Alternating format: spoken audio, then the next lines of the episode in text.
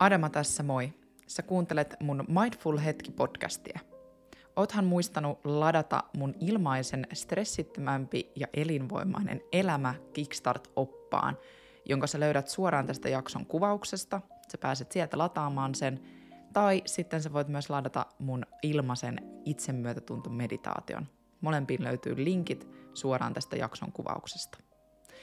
Hei, tänään mä puhun peloista – mun jakso, jossa mä puhuin peloista ihan yleisesti ja kerroin esimerkiksi mun ajopelosta ja siitä, kuinka mindfulness auttoi mua voittamaan sen, niin tämä jakso oli tosi suosittu. Mä sain tosi paljon kivoja palautteita siihen liittyen, eli kiitos siitä.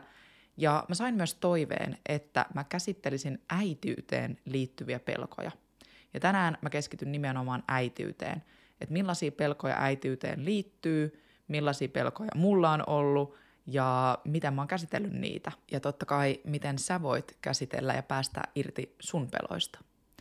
Äitiys on kuitenkin supermaaginen ja merkityksellinen elämänvaihe, mutta se voi samalla olla myös tosi pelottava elämänvaihe monille, monille ihmisille. Äitiyteen siirtyminen on jännittävää ja mä muistan ainakin itse, kuinka pohdin tosi paljon sitä, mitä äitiys tulisi olemaan – Mä olin maalannut mun mieleen tietynlaisen kuvan lapsiarjesta ja itsestäni äitinä. Ja tietyllä tapaa silloin raskauden aikana totta kai se valmistaa naista äityyteen ja me kasvetaan yhdessä vauvan kanssa niin fyysisesti kuin henkisesti, mutta silti mä en usko, että sitä on koskaan täysin valmis siihen, mitä äitiys sitten tuo mukanaan että se vauva-arki silloin alussa lapsen synnyttyään on ainakin niin kuin ihanaa semmoista vaaleanpunaista kuplaa ne muutamat viikot, ja jossain kohtaa se rupeaa muotoutumaan vähän erilaiseksi, ja tietyllä tavalla me nähdään ne omien, omien lasten luonteet paremmin, ja nähdään, että miten meidän vauva nukkuu, ja miten meidän vauva syö, ja minkälaisia juttuja siellä oikeastaan arjessa on, ja siitä se kaikki alkaa muotoutua. Ainakaan mä en ollut raskana täysin valmis äitiyteen, vaikka ehkä osittain mä niin luulinkin, koska etenkin ennen sitä lapsien saatia, niin sitähän yleensä ajattelee sen tosi erilaiseksi kuin mitä se käytännössä on ja tietyllä tavalla ehkä maalaa jopa semmoisen hyvin ruususen kuvan siitä vauva-arjesta. Mutta niihin omiin tunnetiloihin ja äityyden kokemukseen vaikuttaa kuitenkin niin moni asia, mitä ei tule edes ajatelleeksi ennen kuin ne oikeasti sit kokee. Mä oon jonkun verran jakanut mun omaa tarinaa YouTuben puolella, jossa mä kerron mun koko tarinan siitä uupuneesta yrittäjääidistä siihen hyvinvoimaan äitiyteen. Sä voit käydä katsomassa sen jakson YouTubesta ja oon mä varmasti jonkun verran sitä jakanut myös täällä podin puolella. Että se ei todellakaan ollut niin helppoa, miltä se kaikki näytti, mutta en väitä, että mulla olisi jotenkin ollut tosi rankkaa siinä mielessä, että mä koen, että mulla on ollut hyvin helpot lapset, molemmat lapset on aina nukkunut tosi hyvin, mutta kuitenkin niin kuin esikoisen kanssa mä koin paljon erilaisia pelkoja ja edelleen koen näitä pelkoja. Ja tässä jaksossa mä haluan niitä sulle jakaa ja myös kertoa ehkä siitä, että millaiset työkalut on auttanut mua käsittelemään näitä pelkoja. Mun ystävä myös kommentoi tosi hyvin, että oikeastaan kaikki pelotti häntä – ja tulevaisuus on kuitenkin niin tuntematon ja toisen lapsen myötä hän ehkä ymmärsi, että vielä on enemmän huolehdittavampaa. Ja tämä oli varmasti se sama kokemus, joka mulla oli, että eka on se yksi lapsi ja sitten yhtäkkiä onkin kaksi. Ja Herra Jumala, mun pitäisi nämä kaksi ihmistä niin kuin kasvattaa aikuisiksi ihmisiksi, pitää elossa, niin kuin tavoite on se, että niin kauan kunnes mä kuolen ennen heitä. Ja mitään ei kuitenkaan voi taata. Ja mun ystävä myös sanotti tosi hyvin tota, äitiyden pelkoihin liittyvää tuntemusta, että hän jotenkin myös ajattelee sen niin, että se fakta, että kun ne lapset, lapset tulee, niin me ei voida olla varmoja mistään. Niin kuin me, me ei tiedetä, mitä kaikkea maailma tuo tullessaan, mitä vaaroja meidän lapset joutuu, joutuu kohtaamaan, ja se tietyllä tavalla totta kai pelottaa. Et on yhtäkkiä niin paljon enemmän hävittävää, ja kuitenkaan ei voi kontrolloida mitään oikeastaan muuta kuin itseään. Et me tiedetään, että ulkomaailmassa voi tapahtua ihan mitä vaan, on erilaisia haasteita, meidän lapset joutuu joku päivä kohtaa tämän maailman yksin myös ilman meitä, ja paras, mitä me voidaan tehdä, on tässä ja nyt auttaa heitä kasvamaan mahdollisimman niin sanotusti kelpo yksilöiksi, mutta silti sitä tekee itsekin virheitä. Ja mun ystävä tosi hyvin sanoi myös sen, että koska hän tietää, että hän ei voi kontrolloida ulkomaailmaa, niin sen takia korostuu myös se työ itsensä kanssa. Sen takia on entistä tärkeämpää pitää itsestään hyvää huolta, priorisoida sitä omaa jaksamista, käsitellä näitä pelkoja, puhua asioista, jotta oikeasti itse voi hyvin ja voi olla se mahdollisimman paras esikuva omalle lapselleen. Jos me mietitään näitä pelkoja, niin varmasti semmoinen pelko, jonka tosi monet äidit kokee tai vanhemmat kokee, saattaa olla se, että raskaana tulee just se pelko tulevasta. Että millainen mä tuun olemaan vanhempana, miten kaikki hoidetaan, miten mun arki muuttuu, nukkuukohan mun vauva, syökö mun vauva, mitä jos kaikki ei meekään hyvin. Kysymyksiä voi olla niin monta. Mulla itsellä on kaksi hyvin erilaista kokemusta. Silloin esikoista odottaessa mä en oikeastaan pelännyt sitä vauva-arjen tuomaa muutosta. Leona oli hyvin odotettu ja varmasti se on hyvin monella muullakin odotettu se ensimmäinen lapsi. Ja mulla itselläni se raskautuminen kesti vähän päälle kahdeksan kuukautta. Totta kai nyt myöhemmin ajatellen, niin se oli hyvin lyhyt aika, mutta silloin se tuntui tosi pitkältä. Etenkin se, että kun oli päättänyt tavallaan, että nyt me halutaan sitä lasta ja päässäni jotenkin ajatellut, että se tapahtuu hyvin nopeasti ja helposti. Jotenkin siitä jopa niin kuin luodaan semmoinen kuva koulussa, että hei, nyt kerran harrastat seksiä, niin saat raskaana. Ja ehkä tämä oli se mun ajatus jotenkin siitä. Ja kuitenkin kun siinä meni se kahdeksan kuukautta vähän päälle, niin mä koin silloin aika paljon pelkoja liittyen siihen, että mitä jos mä en tuukkaan raskaaksi, mitä jos mä en saakaan lasta, jos se ei olekaan mulle mahdollista, että mä niin kävin hyvin paljon joka kuukausi läpi näitä pelkoja. Eli se palko, pelko liittyi mun esikoisen kanssa hyvin paljon ensin ihan siihen, että voiko mä edes saada lasta. Ja kuitenkin jokainen kuukausi, kun teki sen negatiivisen äh, raskaustestin, niin se oli semmoinen iso pettymys. Mitä kauemmaksi se meni, niin sitä epätoivoisempi mä tietyllä tavalla olin, mutta mä myös ymmärsin, että mä en silloin voinut itse hirveän hyvin, mun keho ei voinut hirveän hyvin, ja siitäkin mä oon jakanut, että sitten oikeastaan mä päätin niin kun olla vaan yrittämättä ja lähdettiin mun miehen kanssa reissuun ja sitten kun mä palasin sieltä, niin aika nopeasti mä itse asiassa raskauduin. Mutta mä en kokenut kuitenkaan sitten, kun mä aloin odottamaan Leonaa, niin mulla ei hirveästi ollut mitään semmoisia pelkoja liittyen siihen itse tulemaan vauva-arkeen. Et mä vaan olin niin onnellinen siitä, että mä olin vihdoin tullut raskaaksi – Mä olin odottanut sitä monta monta kuukautta, oli ollut paljon pettymyksiä takana siinä periaatteessa siitä ekasta päivästä, kun mä alettiin yrittämään ja käyty siinä välissä siellä reissussa, niin siitä oli lähemmäs vuosi jo mennyt. Ja mä olin vaan niin, kuin niin innoissani siitä, että vihdoin mä saan kokea, kokea tämän tulevan vauva-arjen. Ja se oli kesän alkua, kun mä sain tietää olevani raskaana juhannuksen jälkeen, niin kyllä mä olin hyvin hyvin innoissani siitä, eikä mä oikeastaan pelännyt hirveästi mitään. Kuopuksen suhteen tuleva kuitenkin pelotti mua tosi paljon, sillä mä tulin raskaaksi mun esikoisen ollessa vasta seitsemän kuukauden ikäinen, ja tämä toinen raskaus, vaikkakin oli aivan ihana yllätys, niin se oli täysin yllätys meille. Mä en edes jotenkin ollut ajatellut, että mä voin niin nopeasti tulla uudestaan raskaaksi, ja mä pelkäsin tosi paljon sitä, että se raskaus olisi yhtä raskas kuin mun ensimmäinen raskaus, jolloin mä olin kyllä todella rauhallinen, mutta mä olin kovissa kivuissa oikeastaan päivittäin. Mulla oli tosi kovat liitoskivut ja mä lihosin myös vähän päälle 20 kiloa ja mun olo oli tosi raskas. Mun olo ei ollut yhtään semmoinen hehkeä, upea, raskaana oleva nainen, vaan mulla oli itselläni tosi tukala olo koko oikeastaan raskauden ajan silloin, kun mä Leonaa odotin. Ja mä pelkäsin tosi paljon sitä, että nyt tämä toinen raskaus tulee olemaan samanlainen. Mä en jotenkin ollut yhtään valmis etenkään niin nopeasti kokea, kokea sitä uudestaan. Mun keho oli alkanut vasta vähän palautua, mutta mä edelleen esimerkiksi imetin mun esikoista, niin se tuntui jotenkin ihan hullulta, että nyt mun pitäisi uudestaan käydä tämä kaikki läpi tähän samaan putkeen – ja kyllä oikeastaan nyt kun mä mietinkin sitä myöhemmin, niin oli se aika kreisiä, että mun keho kävi sen kaksi kertaa niin pienessä ajassa läpi. Ja no, nyt myöhemmin kun mä mietin sitä, niin on se aika kreisiä. Mutta se meni sitten loppupeleissä kaikki tosi hyvin. Ja mä pelkäsin myös vähän sitä, kuinka rankkaa tulisi olemaan se arki kahden alle kaksivuotiaan kanssa. Et mä tiedostin sen, että mulla tulisi olla kaksi ihan pientä lasta. Ää, miten mä selviäisin siitä? Totta kai me ollaan mun puolison kanssa yhdessä ja meillä on myös hoitoapua. Et siinä mielessä on paljon ihmisiä, jotka pystyy auttamaan. Mutta kyllä mä niin paljon mietin mielessäni sitä, että okei, yhden kanssa on jo tehtävää. Ja miten myös jakaa sen huomion kahteen lapseen. Niin miten se oikeasti se kaikki kahden lapsen kanssa oleva arki niin toimii, miten mä selviän. Ja myös mun mielessä kutkutti paljon tietenkin se, että, että mun äitiysloma tulisi jatkumaan suoraan, enkä mä palaisi välissä kokoaikaisesti töihin. Et mä olin vähän päässäni maalannut semmoista ajatusta siitä, että hei mä halusin vähän tehdä töitäkin siellä välissä ja niin kun palata semmoiseen omaan elämän rytmiin ja mun esikoinen menisi päiväkotiin ja mä olin vähän niin kuin päässäni jo suunnitellut kaiken.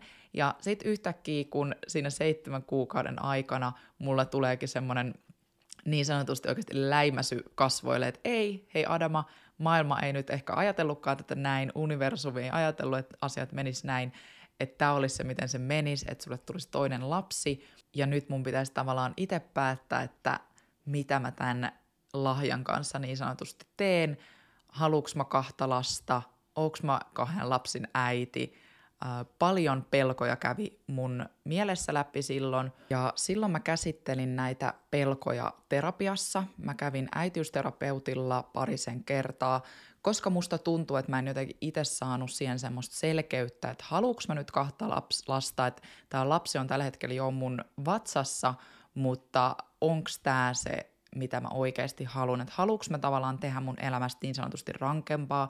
Näin mä ainakin ajattelin, että okei, elämä tulisi olemaan vielä rankempaa. Just ollaan päästy vähän niin kuin yöheräilyistä pois, elämä alkanut tasottua, kun Leon oli seitsemän kuukautinen ikäinen, niin haluuks mä heti tähän samaan syssyyn uutta kierrosta niin sanotusti. Eli mä en jotenkin löytänyt siihen sitä selkeyttä ja vaikka mä paljon puhuin mun miehenkin kanssa, niin silti edelleen oli asioita, johon, jota mä en oikeastaan tiennyt, että, että mikä olisi oikea päätös. Ja tämä terapia auttoi ihan todella paljon. Ihan kaksi kertaa, kun mä sain jutella toisen ihmisen kanssa, joka ei mua tunne, hyvin objektiivisesti siitä itse tilanteesta, niin mä sain tosi paljon selkeyttä siihen, että mikä mua ehkä siinä pelottaa. Ja toisaalta joskus just kun ne pelot on välillä – niitä, että me maalataan just niitä kauhukuvia asioista, jotka ei edes pidä paikkaansa. Ja silloin tämä terapeutti sanoi mulle tosi hyvin, että miksi sä oikeastaan ihan niin kuin ensikädessäkin jo ajattelet, että se raskaus tulisi olemaan samanlainen kuin sun ensimmäinen raskaus.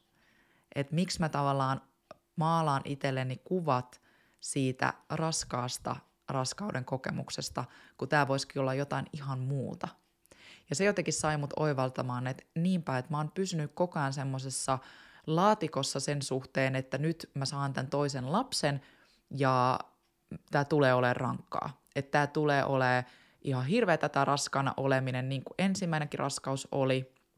Ja mä olin maalannut siitä itselleni tommosen oletuksen. No loppupeleissä se toinen raskaus oli mulla huomattavasti helpompi. Ehkä mun keho oli just vasta palautumassa ensimmäisestä, niin se oli vähän silleen, että here we go again. Kaikki meni suht sujuvasti. Mulla ei ollut oikeastaan yhtään mitään kipuja silloin Noan raskaudessa. En hirveästi lihonnut siinä raskaudessa ja mulla oli kaikki puolin tosi hyvä olla verrattuna siihen ensimmäiseen raskauteen. Toinen myös, minkä tämä terapeutti antoi mulle harjoitukseksi, oli semmoinen, että mä listasin ihan plussia ja miinuksia.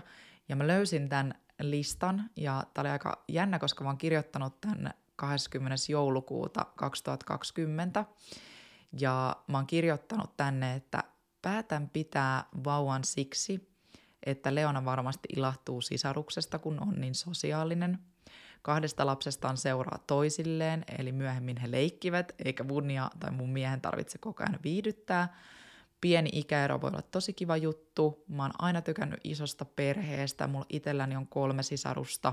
Ehkä halunkin isomman perheen kuin vaan yhden lapsen. Mm, mitä kaikkea muuta mulla oli täällä. En tiedä, onko sitä oikeasti koskaan valmis kahdelle lapselle. Ja toisen kanssa voi olla helpompaa, kun asiat ei ole täysin uusia.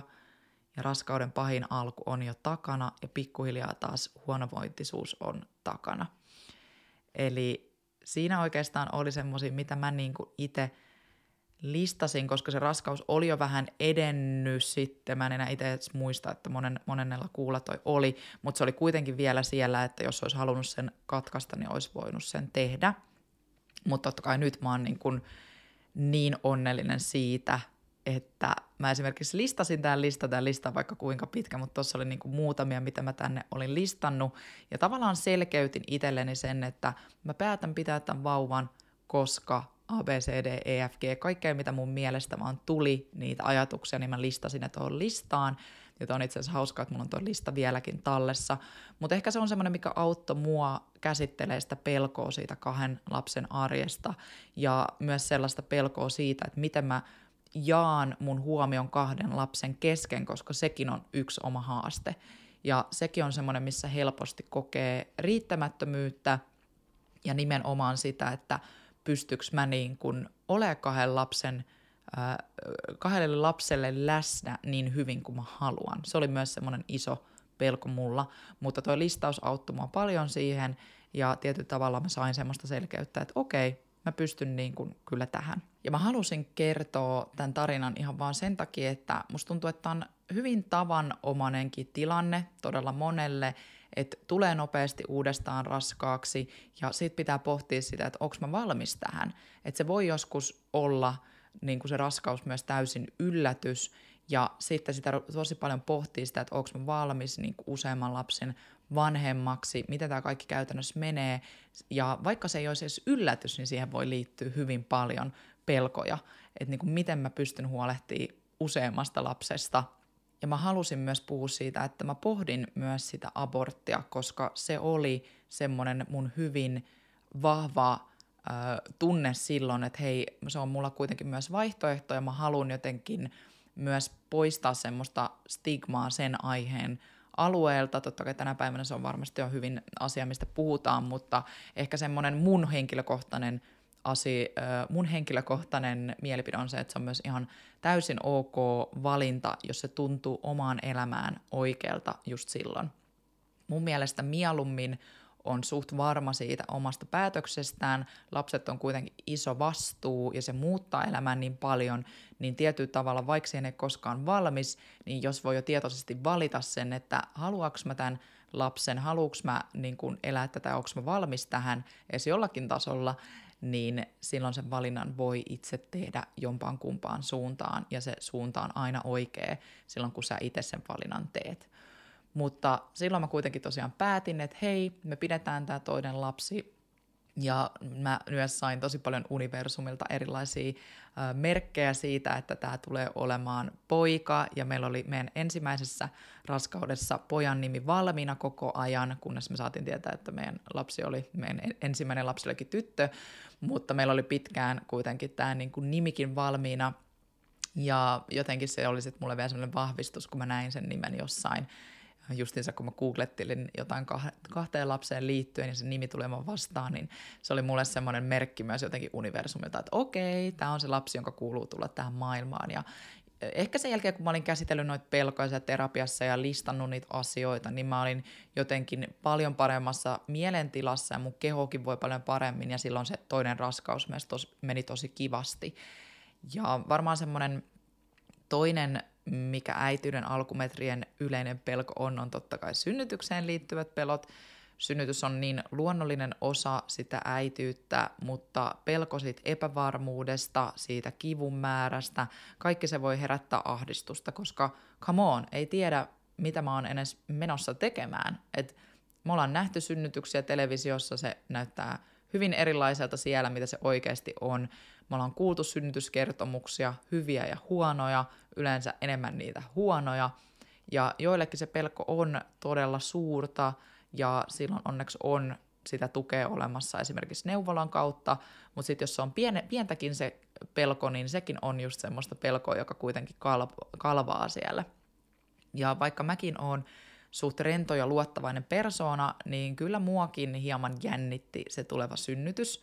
Erityisesti ensimmäisellä kerralla Mä en just tiennyt, mitä on tulossa, mä en tiennyt ollenkaan, miltä supistukset tuntuu tai jotenkin se, mitä se koko itsesynnytys oikeastaan oli. Vaikka mä olin käynyt hypnosynnytysvalmennuksen, mä olin tietyllä tavalla valmistautunut siihen, niin saaton vaan kuvitella, miltä se kaikki tuntuu. Ja todellisuudessa kuvitelma tietysti oli ihan toisenlaista. Ja asiantuntijat kuitenkin korostaa sitä tietoa ja valmistautumista synnytykseen, jotta niitä pelkoja voi lievittää. Ja tästä syystä mäkin sit osallistuin synnytysvalmennukseen, joka oli siihen just hengitykseen ja lääkkeettömään synnyttämiseen keskittynyt valmennus.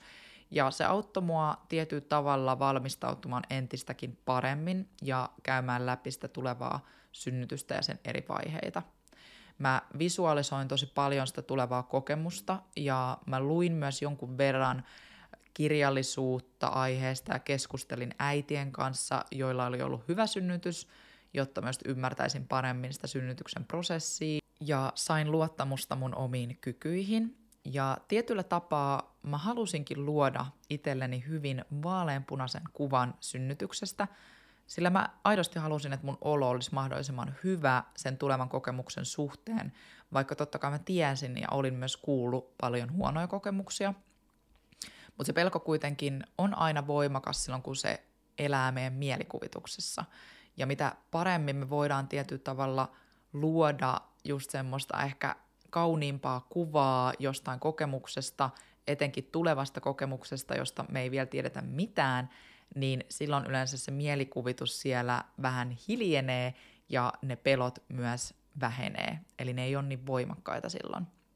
Et tietyllä tavalla semmoinen hyvä itsensä aivopeseminen joskus mun mielestä toimii ja se on semmoinen, mitä mä hyödynnän hyvin paljon pelkojen käsittelyssä, että mä tietyllä tavalla hyvin tietoisesti alan sitten käyttämään semmoisia työkaluja, vaikka että mä luen ja haen sitä tietoa ja kuuntelen positiivisia podcasteja ja YouTube-videoita ja maalaan siitä itselleni tosi semmoisen ihanan kuvan, jolloin silloin kun mä esimerkiksi menin sinne synnyttämään, niin mä tietyllä tavalla jo odotin sitä koko kokemusta – koska se mielikuvitus siellä yleensä, kun se syöttää meille kaiken maailman juttuja siitä, että kuinka hirveätä joku kokemus tulee olemaan, vaikka nyt se synnytys tai äitiys, muuta, niin se voi pitää meidät todella jumissa, koska me kuvitellaan jotain pahaa tapahtuvan tulevaisuudessa, jota me ei kuitenkaan oikeasti tiedetä, että tapahtuuko. Eli tästä syystä mä uskon niin vahvasti siihen, että itselleen sen paremman kuvan piirtäminen mieleen vaikkapa nyt synnytyksen suhteen – ei ole yhtään sen huonompi idea, sillä se saattaa oikeasti auttaa ja lieventää myös sun pelkoja. Ja totta kai se synnytys on tosi yksilöllinen kokemus ja jokainen äiti käy läpi sen oman polkunsa, mutta mä kuin kuiten, koin kuitenkin, että synnytyksen valmistautuminen auttoi mua vähentämään niitä pelkoja ja jännitystä siihen liittyen. Ja mä tunsin myös, että se hengitys ja rentoutuminen oli ihan super tärkeetä. Ne mä opin just synnytysvalmennuksessa ja totta kai mä oon paljon opiskellut hengitystä ja rentoutumista myös mindfulnessin parissa, mutta taas mindfulness tietyllä tavalla oli mulla isona työkaluna siellä synnytyksessä ja etenkin se hengitys. Mä hengitin hyvin syvään, hyvin tietoisesti koko mun esikoisen synnytyksen aikana. Se auttoi mua hallitsee sitä kipua, kipua rauhoittaa mun mieltä ja usein kuitenkin sanotaan, että jos keho on rento, niin kipu on myös vähäisempää kuin jos keho olisi jännittynyt, niin siinäkin mielessä se hengitys oikeasti toimii. Ja itse asiassa mun synnytyksen jälkeen niin mä oon kuullut muutamalta mun hyvältä ystävältä, jotka hyödynsivät tätä samaa, että he kanssa hengitti, kun he kuuli sen mun tarinan, niin he hengitti ja se auttoi hyvin paljon.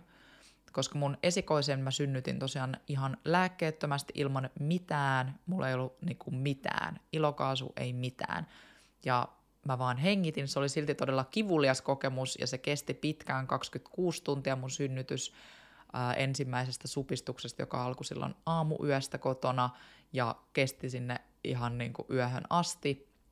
Mutta siinä vahvimpana mulla oli just se kehon rentouttaminen koko ajan ja myös se mun mielen niin kuin hallitseminen sen suhteen, että mä en antanut sille kivulle valtaa. Mutta se ei poista sitä, että se ei olisi kivuliasta. Se oli silti todella kivulias kokemus ja siinä oli hyviä ja huonoja hetkiä. Ja mä olin silloin myös yksin synnyttämässä, koska silloin meni kaikki paikat kiinni, kun oli tämä maailmantilanne, mitä oli. Ja miehet, mun mies ei siis päässyt mukaan mun synnytykseen. Mutta etenkin silloin niin mä tarvitsin vielä vahvemmin justiinsa sitä tietosta läsnäoloa, itseni tsemppaamista, koska totta kai mulla olisi voinut siinäkin nousta ihan hirveät pelot liittyen siihen, että mä lähden yksin synnyttämään, mutta käytännössä mä sitten jotenkin pystyin semmoisella niin kuin tietynlaisella päättäväisyydellä siinä hetkessä ja hyväksynnällä siinä hetkessä, niin menee siihen kokemukseen myös yksin, vaikka me oltiinkin mun miehen kanssa yhdessä valmistauduttu. Mutta ehkä semmoinen niin hyväksyntä oli myös tärkeä osa ja on edelleen tärkeässä osassa, jos mä käsittelen jotain pelkoja, että välillä vaan asiat on niin kuin on ja tavallaan nyt mitä mä voin tehdä on asennoitua tähän tilanteeseen mahdollisimman parhaalla tavalla, jotta mun itselläni olisi vähän mukavampi olla. Ja se oli se, mitä mä justiinsa tein esimerkiksi mun esikoisen synnytyksessä. No, jos sanotaan mun toisesta synnytyksestä, niin se oli hyvin erilainen kokemus.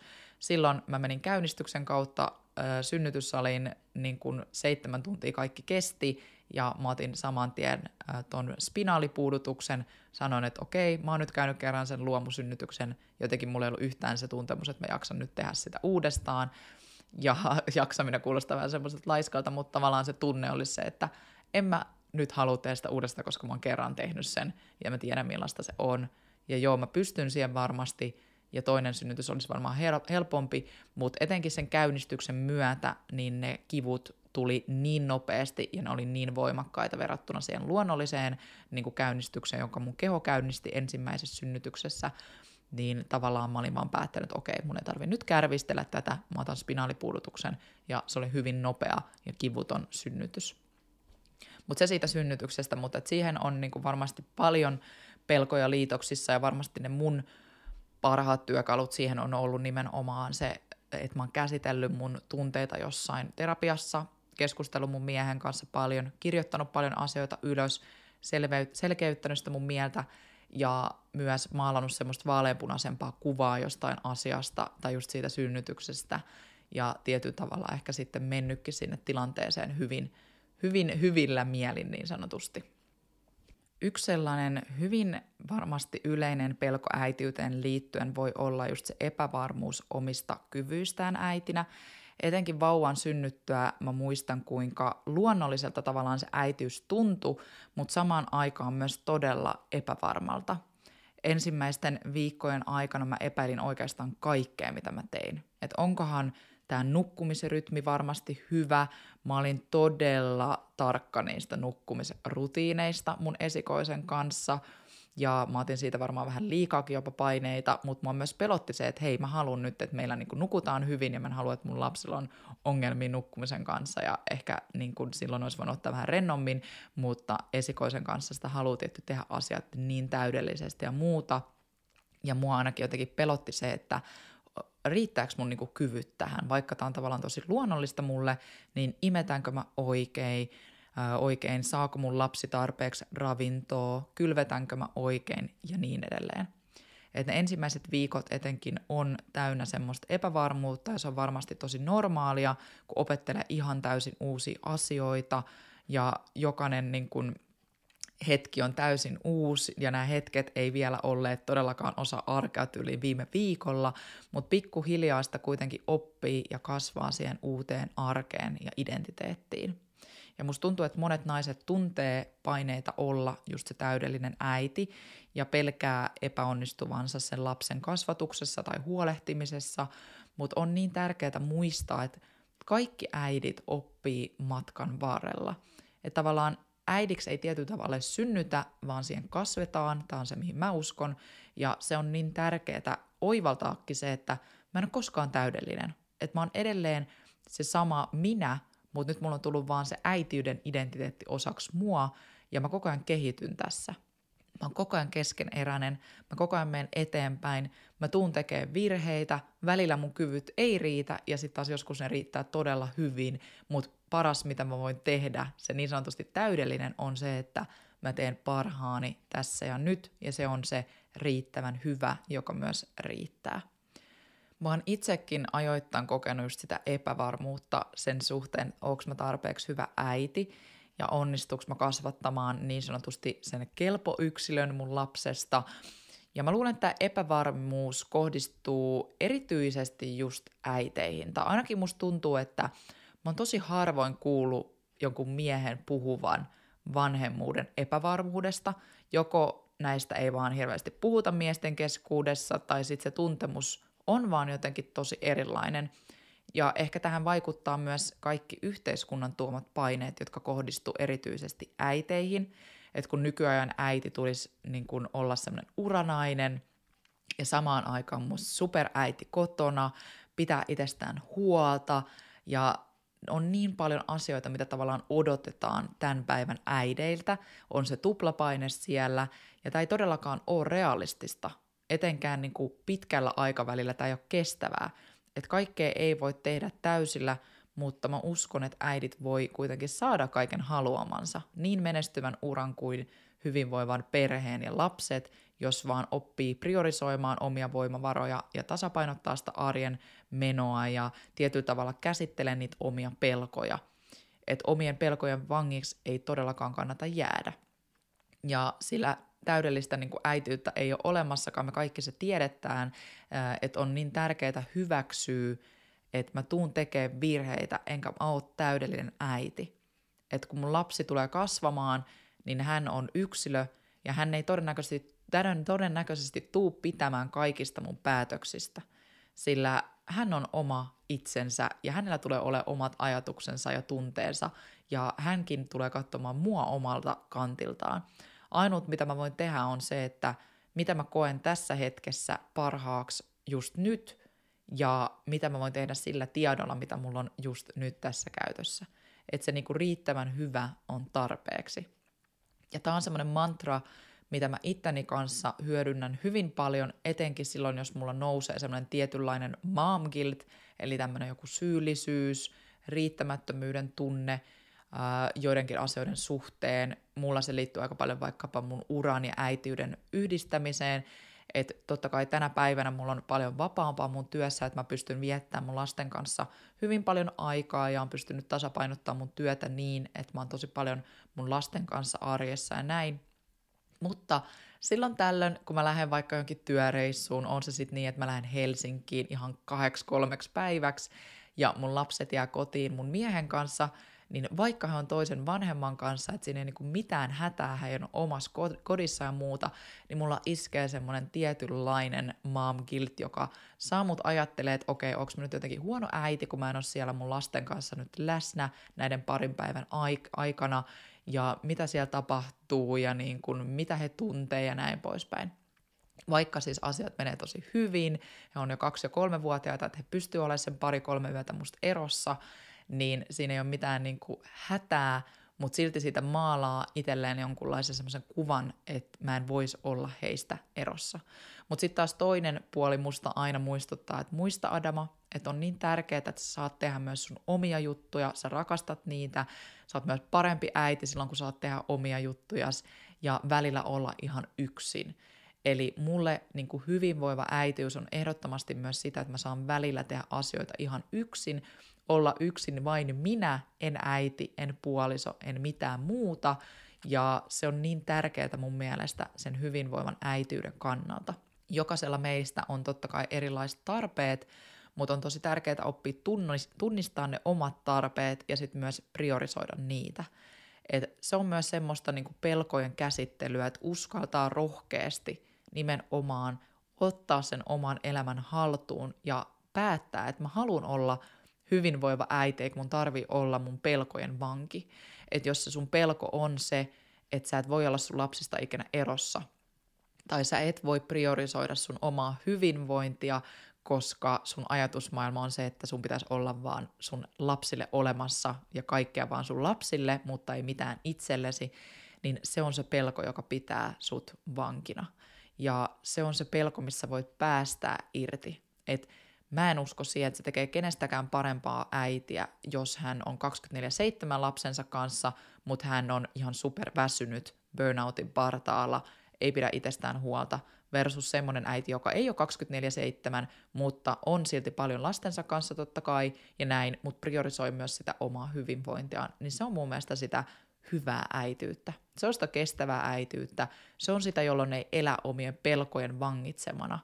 Ja tämä on niinku asia, josta mä haluan tosi tietyllä niinku rehellisyydellä ja napakkuudella myös ö, kertoa mun mielipiteen, koska mä luulen, että niin paljon on vielä edelleen sitä stigmaa, että äityyden pitäisi olla vaan sitä, että mun elämä on pelkkiä mun lasten tarpeita ja mä vaan on mun lapsille olemassa, koska se ei ole mun mielestä sitä, vaan on niin tärkeää muistaa, että sä myös vanhempana ansaitset voida hyvin ja sä ansaitset voida – elinvoimaista tai elää elinvoimaista elämää ja sä ansaitset nimenomaan priorisoida myös omaa jaksamista ja sen pelon vangiksi ei tarvii jäädä, etenkin jos on tämmöinen niin äitiyden riittämättömyyteen ja tavallaan siihen, että olenko tarpeeksi, selviänkö tästä, ö, onko tarpeeksi läsnä, list goes on, mitä kaikkea liittyy siihen tietynlaiseen syyllisyyteen, mitä äidit yleensä kokee, niin voi oikeasti päästä siitä irti ja sitä kannattaa ehdottomasti käsitellä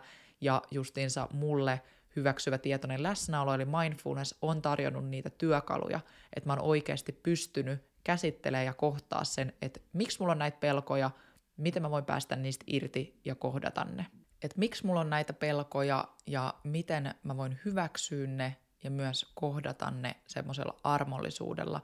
Ja se on se, mihin mindfulness on myös mulla antanut niitä työkaluja, että mä oikeasti opin hyväksymään myös se keskeneräisyyden ja ne epämiellyttävät tuntemukset ja myös ne pelot, mitä nousee, niin mä tietyllä tavalla istuin niiden pelkojen kanssa, istuin sen epämiellyttävän kanssa ja annoin sille tilaa, jotta se pystyi poistumaan ja sitä kautta myös sitten annoin tilaa kaikille hyvälle. Väsymys on myös semmoinen, joka tuo varmasti paljon pelkoja äityyteen liittyen. Tämä henkilö, joka toivo tätä jaksoa, kertoo, että hän huomasi silloin, kun hänen vauva oli noin neljän kuukauden ikäinen, että hän oli tavallaan väsynyt ja stressaantunut ja etenkin silloin tuli niitä pelkotiloja, joissa hän pelkäsi esimerkiksi pudottavansa vauvan ja hän mainitsi myös, että pelkäs sen väsymyksen tuovan masen, mukanaan sitä masennusta vauvaarien keskelle. Et vaikka ei ollut vielä masentunut, niin kuitenkin pelkäs sitä, että tuokohan tämä väsymys sitä masennusta. Ja vaikka näin ei tosiaan hänen kohdallaan käynyt, ja kuitenkin todella monella käy se, että se menee sinne masennuksen puolelle, että tämmöinen baby blues on hyvin normaalia ja tavallista, niin tämänkin henkilön kohdalla se oli tavallaan siellä mielessä, vaan se ajatus, että jos mä nyt väsyneenä ja stressaantuneena menkin sinne masennuksen puolelle, ja se pelko oli hänellä tosi suuri, vaikka sitä itsessään sitten ei tapahtunutkaan sitä masennusta. Ja tämä resonoi jotenkin tietyllä tapaa itteeni, tämä hänen kertomus, koska mä muistan kuinka uupunut mä itse olin, kun Leona oli just neljän kuukauden ikäinen. Se oli mulle varmasti kaikista haastavinta aikaa, ja mä koin silloin samantyylisiä pelkotiloja, ja mä muistan kuinka mä saatoin just pelätä sitä masennukseen palaamista niistä vanhoista ajoista, ja se vauva-arjen väsymys oli jotain aivan omaa luokkaansa, ja tietysti ne hormonivaihtelut myös vaikutti siihen mielialaan. Mutta mulle niin tärkeää oli just tulla tietoiseksi näistä tuntemuksista ja kohdata ne hyväksyvästi ja mä opettelin tunnistamaan niitä epämiellyttäviä tuntemuksia, niin kuin mä sanoin, niin mä annoin niille tilaa sen sijaan, että mä keskittyisin vaan miellyttäviin asioihin.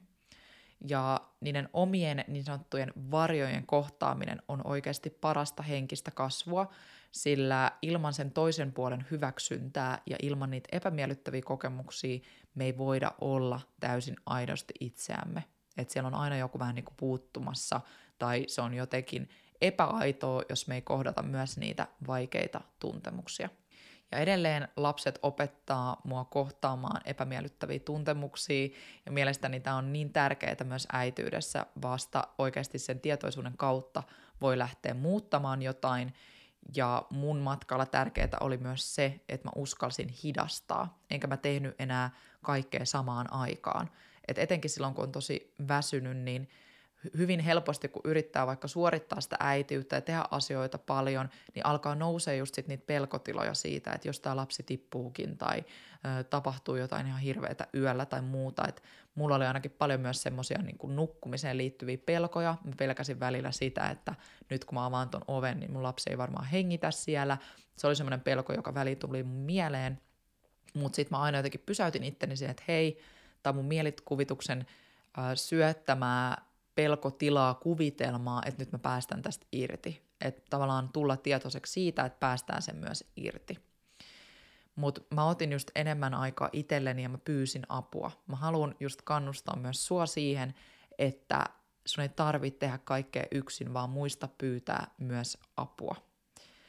Mä keskustelin paljon mun tuntemuksista mun puolison kanssa, joka pystyi tukemaan mua entistä enemmän, koska hän oli tosi tietoinen myös mun niin kuin, ajatuksista ja tuntemuksista, koska se on niin usein kuitenkin naiselle hyvin transformoima kokemus siinä, kun on synnyttänyt sen lapsen ja ne hormonit vaihtelee ja näin, niin se, mitä niin kuin puoliso voi vaan tehdä, on se, että kuunnella ja yrittää ymmärtää myös, mitä se toinen käy läpi että jo pelkkä se äitiyden tuoma tietynlainen identiteettikriisi aiheuttaa pelkoja esimerkiksi itsensä kadottamisesta, ja näistä asioista on myös mun mielestä tosi tärkeää puhua ääneen. Mulla taitaa olla yksi jakso liittyen äitiyden identiteettiin, kannattaa kuunnella se. Mä laitan sen vaikka tähän jakson kuvauksen suoraan. Ja siinä jaksossa mä nimenomaan puhunkin siitä, kuinka mäkin kävin läpi semmoisen tietynlaisen niin kuin muutoksen siitä, että hei nyt mä oon myös äiti, mutta mä oon edelleen myös minä, ja jossain kohtaa sitä ymmärtää, että on niin kuin molempia, mutta se äitiyden identiteetti on myös semmoinen omanlainen muodostuma, jonka keskellä voi kokea sellaista kriisiä, ja se on ihan täysin normaalia, ja siitä jaksosta sä voit käydä kuuntelemassa, että minkälaisia juttuja mä kävin läpi. Mutta varmasti niin kuin siihen väsymykseen liittyy myös semmoinen pelko omasta jaksamisesta, äitinä sitä saattaa just kokea huolta omasta jaksamisesta ja tasapainon löytämisestä perheelämän ja kaikkien niiden muiden roolien välillä ja just sen oman terveyden välillä. On niin tärkeää just tiedostaa, että äityyteen liittyvät muutokset on suuria ja on normaali tunteesta haavoittuvuutta. Että itselle olisi niin tärkeää antaa sitä aikaa ja armollisuutta muuttua ja kasvaa siihen vanhemmuuden rooliin. Mä oon puhunut tästä hyvinvoivasta äityydessä mun podcastissa, siitäkin on jakso, mutta on niin tärkeää muistaa priorisoida sen oman jaksamisen ja myös pelkojen kannalta, että oikeasti se kannattaa ottaa kyllä aika tosissaan. Äitien hyvinvointi on niin tärkeää, jotta sä voit hoitaa sitä lasta parhaalla mahdollisella tavalla – Tästä ei kannata luoda itselleen paineita, mutta mä haluan kannustaa sua just, että sä huolehdit myös omasta hyvinvoinnista ja haet apua ja tukea väsymyksen keskelle. Et jos se väsymys on ihan semmoista, että mä en pysty oikeasti elää ja nyt mä, niin mun pelkotilat on jo niin isoja ja mä oon jo masennuksen puolella, niin silloin ehdottomasti kannattaa hakea ulkopuolisen apua siihen tilanteeseen. Että itteensä ei kannata ajaa ihan sinne piippuun ja uupumuksen partaalle ja olla siellä kärsimyksessä yksin, vaan siihen kannattaa nimenomaan saada se tuki jostain muualta, ää, etenkin silloin niin kuin väsyneenä ja stressaantuneena, kun se hermosto on epätasapainossa ja mieli käy kierroksilla, niin myös ne omat pelot voimistuu. Ja yleensä silloin se mieli kehittää vieläkin enemmän niitä ansoja, jotka vois välttää ihan sillä, että pitäisi huolta itsestään ja siitä omasta jaksamisesta, etenkin silloin, kun tuntuu, että nyt mulle ei todellakaan aika riitä se, mä oon ihan superväsynyt, niin se on se, milloin sitä tarvii kaikista eniten. Mä ymmärsin tämän itse vasta, kun Leona oli se neljän kuukauden ikäinen ja silloin kun mun tuli se seinä vastaan ja mä olin vaan niin kuin laiminlyönyt mun omaa hyvinvointia ja keskittynyt vaan kaikkeen muuhun, niin mä aloin oikeasti priorisoimaan mun omaa jaksamista pienillä jutuilla ja ne pelotkin alkoi vähenee. Et joskus ne on oikeasti ne pienet asiat, kuten ne lyhyt pä- lyhyet päiväunet siivoamisen sijaan tai kävely luonnossa, josta saa niin paljon voimaa ja jaksamista vauva-arjen keskelle. Se voi olla se, että pääsee hetkeksi jonkun ystävän kanssa kahville, mitä tahansa se onkaan sulle, niin tuo niitä pieniä asioita myös sinne väsymyksen keskelle, sinne haastavan lapsiarjen keskelle, ja silloin ne pelotkin vähenee sieltä. Ja totta kai, niin kuin mä oon kertonut, niin meditointi ja kirjoittaminen on auttanut mua paljon pelkojen käsittelyssä ja tietysti se terapeutille puhuminen, jota mä voin suositella tosi lämpimästi. Että jos sä tiedät, että ne pelot on kasvanut tosi isoksi osaksi elämää ja vaikka olisi pieniäkin pelkoja, niin ne kannattaa käsitellä. On niin tärkeää pitää sitä tasapainoa yllä ja löytää tapoja rentoutua ja ladata niitä omia akkujaan tarpeeksi ihan joka päivä. Eli ne tunteet epävarmuudesta ja pelosta on varmasti todella normaaleja ja niitä kokee hyvin moni vanhempi. Ja mä uskon, että tärkeintä on rakastaa, olla läsnä ja tukea sitä lasta parhaansa mukaan ja pyytää myös sitä apua tarvittaessa. Ja tietysti semmoinen sanonta myös, mitä paljon sanotaan, että vaiheet menee nopeasti ohi, niin sitä mä ainakin itse tavallaan toitotin itselleni silloin vauvavuoden aikana, että okei, tämä on taas semmoinen muutaman kuukauden vaihe, sitten tulee seuraava vaihe ja tietyllä tavalla sekin auttoi mua käsittelee mun pelkoja, auttoi mua rentoutumaan, kun mä tiesin aina, että ei ole mitenkään pysyvää. Se on tietenkin helpommin sanottu kuin tehty, että hei, muista vaan, että tuo on vaihe ja toi menee nopeasti ohi.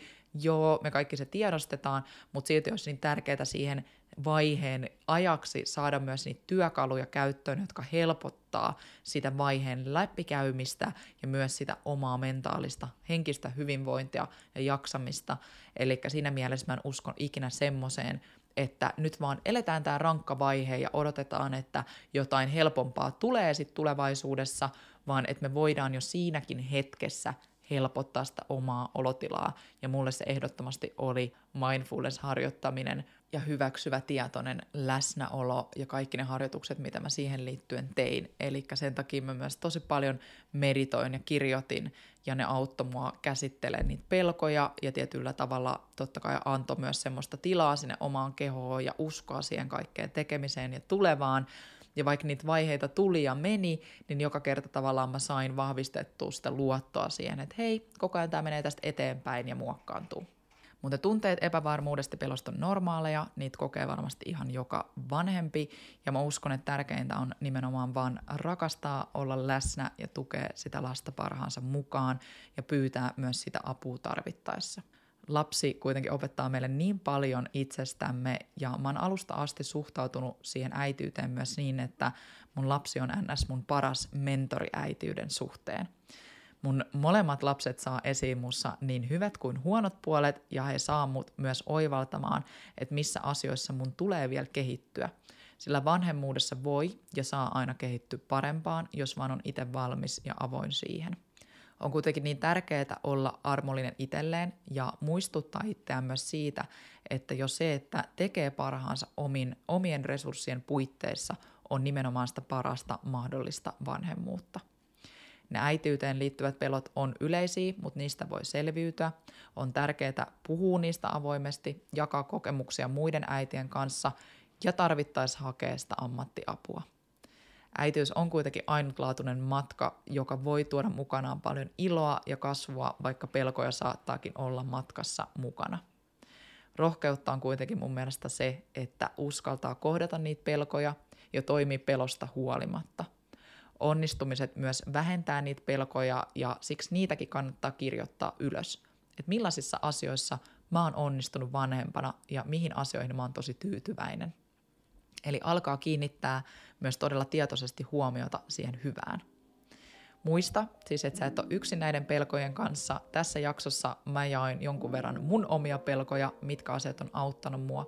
Ja se avoimuus ja tuki on ne asiat, joilla pääsee eteenpäin. Mä toivon, että tämä jakso oli sulle hyödyllinen ja rohkaiseva. Ja mä toivon, että sä sait tästä jotain tukea ehkä sinne äityyden, vanhemmuuden matkalle. Ja mä haluan totta kai kiittää sua siitä, että sä kuuntelit tänne asti. Ja muistathan jakaa tämän jakson myös jollekin sun ystävälle, jonka sä tiedät, että tarvitsis tätä omaan elämäänsä just nyt. Me kuullaan seuraavassa jaksossa ja siihen asti aivan ihanaa päivää sinne. Moikka!